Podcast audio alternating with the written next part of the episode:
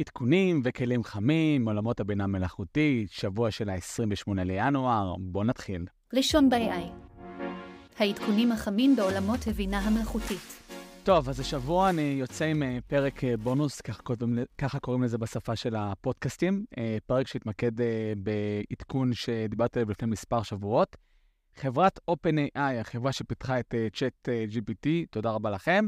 אה, יצא עם אה, מדריך שבו היא בעצם משתפת אה, מה האסטרטגיות והטקטיקות להשגת תוצאות טובות יותר מ-ChatGPT, ולמעשה זה משהו שאפשר להכיל על כל כלי שמבוסס על ה-LM, כמו בארד וקלוד וכולי וכולי.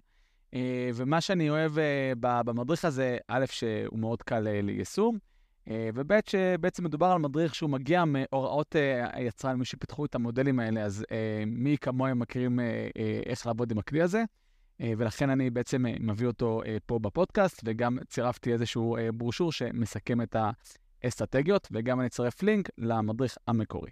בואו נצא לדרך. האסטרטגיה הראשונה, והיא גם כנראה המשפיעה ביותר וגם הארוכה ביותר, היא כתבו הוראות ברורות, או בשפה, ש... או בשפה עממית, דברו פשוט. אה, ה-chat GPT לא יכול לקרוא את המחשבות שלנו, עדיין לא, וככל שהמודל צריך אה, לנחש אה, אה, יותר, ככה, ככה בעצם גדל הסיכוי שיביא תשובה שאנחנו לא רוצים. ולעומת זאת, ככל שנספק מידע יותר ספציפי בפרום שאנחנו כותבים לו, כך יהיה לו יותר קל להבין אותנו ולספק לנו בדיוק מה שאנחנו רוצים. ולכן זה מכריע. אז איך עושים את זה? הטקטיקה הראשונה היא לספק כמה שיותר פרטים בשאלה או במשימה שאנחנו מביאים לו. לדוגמה, אני רוצה שהוא יסכם לי איזושהי פגישה מסוימת, אז אני לא כותב לו, סכם לי, פגיש, סכם לי את ההערות מהפגישה, אלא אני מאוד ספציפי. אני אומר לו, סכם לי את ההערות מהפגישה בפסקה אחת. אה, תרשום לי בנוסף את רשימות הדוברים, ובסוף תרשום לי מה אה, המשימות ש, שנגזרות מהפגישה. אוקיי? יותר מידע, יותר טוב. טקטיקה נוספת, זה לבקש מהמודל לאמץ פרסונה או סגנון מיוחד. אני מניח שזה משהו שכבר שמעתם בהרבה מקומות, כי זה די נפוץ. אה, וזה אומר שאני מביא לו משימה, אני אבקש ממנו להשיב על התשובה כמישהו מסוים. אם זה נגיד משימה על שיווק, אני אומר לו, תענה לי על התשובה כמומחה לשיווק, כפרופסור לשיווק, ואז התשובה תהיה בהכרח יותר קשורה לעולמות, לעולמות, לעולם תוכן הזה, ותהיה יותר איכותית. טקטיקה נוספת, להשתמש במפרידים כדי לציין הפרדה בחלקים השונים של הקלט. אני אסביר. מפרידים, א', זה יכול להיות uh, גרשיים. אני אתן את זה כדוגמה מאוד פשוטה, וכמובן תעשו את ההתאמות במשימות יותר מורכבות. אני עכשיו רוצה שהוא יסכם לי טקסט מסוים, אז אני אומר לו, סכם לי את הטקסט הבא שמופיע בגרשיים. אני פותח גרשיים, מעתיק את הטקסט, סוגר גרשיים, ואז אני אה, בעצם אה, מבקש ממנו לבצע. אה, ואם אה, זה משימה פשוטה, כמובן שלא יהיה לזה הרבה אפקט, אבל במשימות מורכבות זה לגמרי משהו שיכול לעזור.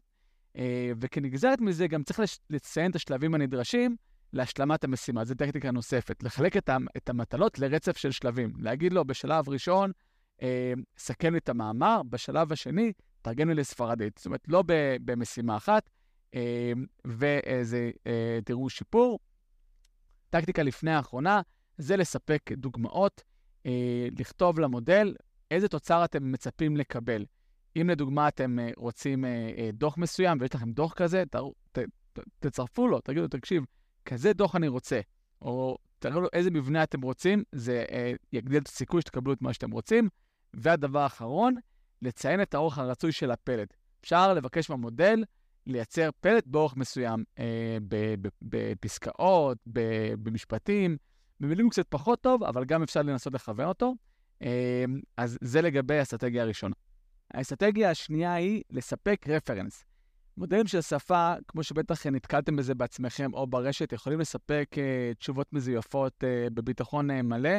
Uh, זה לפעמים מצחיק, מעצבן, וזה גם כמובן בעייתי אם אתם רוצים להסתמך על זה. Uh, אגב, זה יותר נפוץ ששואלים אותם על uh, נושא איזוטרי. Uh, אז מה שאנחנו צריכים לעשות זה לספק להם איזשהו uh, טקסט uh, עזר שיענו תשובה יותר טובה. אפשר באמת לצרף להם איזשהו uh, מאמר או, uh, או ספר. Uh, על משהו שאתם רוצים שהוא אה, יענה, אה, ולהגיד לו, תקשיב, כשאתה עונה, עונה על, על המשימה שלי, תיעזר בחומר עזר הזה. ודבר נוסף שאפשר לעשות, זה לבקש ממנו לענות עם ציטוטים מתוך הטקסט, שיגיד מאיפה הוא לקח את זה, ואז אתה בהכרח מכריח אותו להשתמש על משהו שהוא אמיתי. טיפ אחרון בהיבט הזה, אה, להגיד לו שאם הוא לא יודע, שלא ימציא ויגיד שאין לו את המידע הזה בטקסט הזה.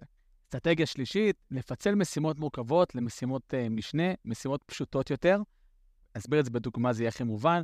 במקום, נגיד, להעלות מסמך של 100 עמודים ולבקש ממנו לסכם הכל בבת אחת, מה שקשה לו לעבד, uh, עדיף לחלק את המסמך לנגיד 6-7 עמודים, וכל פעם לבקש ממנו לסכם uh, uh, חלק אחר בנפרד. כלומר, כדי להשיג תוצאות טובות יותר, צריך גם לפרק את התפוקות הרצויות מה-chat GPT. אסטרטגיה רביעית, uh, OpenAI נתנו לה תיאור מאוד uh, מעניין, תנו למודל זמן לחשוב. הם מתכוונים לכך שאנחנו צריכים לעודד את המודל לפתור בעיות צעד אחרי צעד, כדי לשפר את רמת הדיוק שלו. כלומר, uh, אם אתם מביאים לו עכשיו תרגיל בחשבון, שלא רק יגיד את התוצאה, יגיד מה הדרך. כל מי שלמד חשבון ביסודי מכיר את הבקשה מהמורה, תראו לי מה הדרך. אנחנו בעצם מבקשים ממנו ליצור סוג של שרשרת מחשבה לפני שהוא נותן את התשובה, אה, וזה יכול כמובן אה, לעזור למודל אה, לנמק. את הדרך שלו, וזה יגביר את הסיכוי לעבר התשובה הנכונה. אסטרטגיה חמישית היא שימוש בכלים חיצוניים. OpenAI אומרים בצורה מאוד ברורה שהמודל שלהם הוא לא מושלם ויש לו חולשות, וכדי לפצות על החולשות צריך להשתמש בכלים חיצוניים. יש בעצם מגוון עצום של תוספים, או באנגלית פלאגינים, שאפשר בעצם uh, לעשות אינטגרציה עם ה-ChatGPT, צריך להגיד זה רק עם ה-ChatGPT 4, ולקבל תוצאות טובות יותר. Uh, לדוגמה, יש תוסף שנקרא קייק, קייק, לא יודע איך מבטאים את זה, שבעצם הוא עוסק בכל מה שקשור לתיירות, ודרכו אפשר באמת לקבל מידע על טיסות, מלונות, השכרת רכב. גם, א', זה יותר נוח, וגם מידע שם הרבה יותר מהימן. אסטרטגיה שישית ואחרונה היא לבחון את ה-chat GPT. Uh, בעצם האמירה פה שאנחנו צריכים להיות ביקורתיים, שזו אמירה נהדרת, uh, וזה אומר שאנחנו מקבלים את uh, תוצאה מסוימת, אנחנו צריכים לשאול את ה-chat GPT שאלות על התוצאה, לנסות לאמת אותו.